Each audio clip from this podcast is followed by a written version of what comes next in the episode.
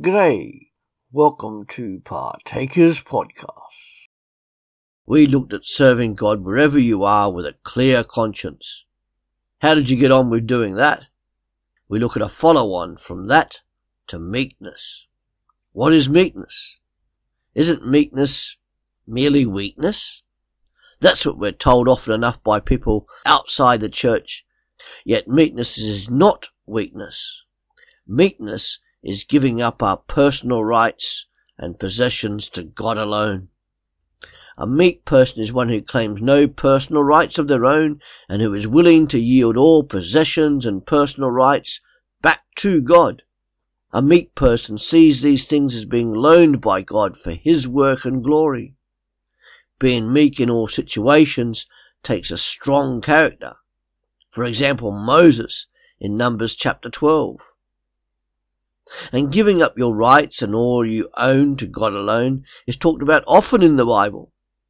Some of the results of giving up your personal rights to God can be found in Psalm 22 verse 26, Psalm 25 verse 9, Psalm 37 verses 8 to 11, Psalm 149 verse 4, Isaiah 29 verse 19, and Matthew 11 verse 28 to 30.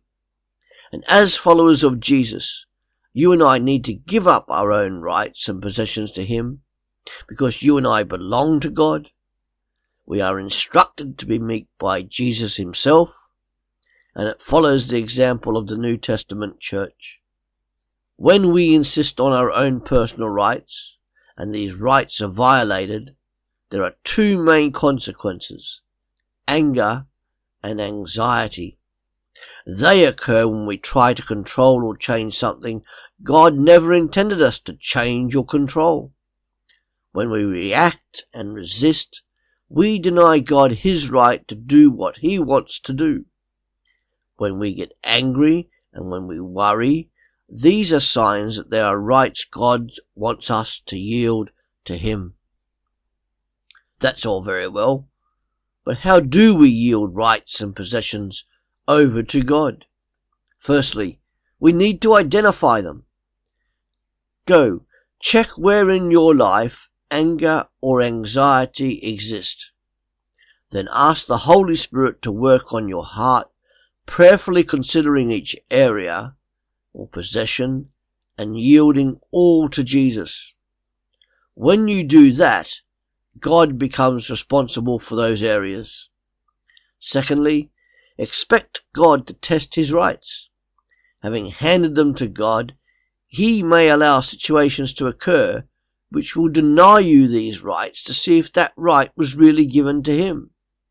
It may be necessary to once again yield that right to Jesus. And as you respond to each test, meekness develops. It's not an instant thing knowing that God is at work in you. You are to be his servants, and you are not your own. You were bought at a price by God through the meekness of Jesus Christ's work on the cross. Father, I pray that as we give our personal rights to you, that you give us strength to overcome with the help of the Holy Spirit who lives within us as your children. We ask this in the name of your Son, Jesus Christ. Amen. That's it for today. Come back every day to www.partakers.co.uk where there is a podcast uploaded to help you as a Christian disciple wherever you are in this world in the 21st century. Our books are also available at our Amazon store by visiting pulptheology.com. See you later.